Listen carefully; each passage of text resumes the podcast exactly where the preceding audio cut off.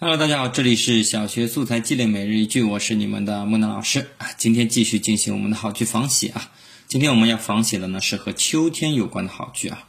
那我们来看一下原句，它是这样子的：秋风飘过，送来秋天的味道，沉甸甸的稻谷的清香，玉米棒子的清香，还有花生的清香，混合成了秋天特有的馨香。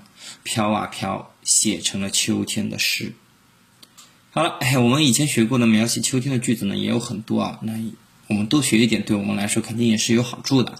这个句子呢，稍微有一点长，但是不妨碍我们对它进行一个仿写。四年级的孩子应该可以写出跟它类似的句子了，所以我们尝试一下写一写啊。写完之后呢，也可以给木兰老师看一下啊。那么，哎，这里也可以看一下木兰老师是怎么对这个句子进行仿写的。春天来了，带来了春天的色彩，粉嫩嫩的桃花。金灿灿的油菜花，还有栀子花淡淡的清香融合在一起，漫山遍野，五光十色，谱了一曲春天的歌谣。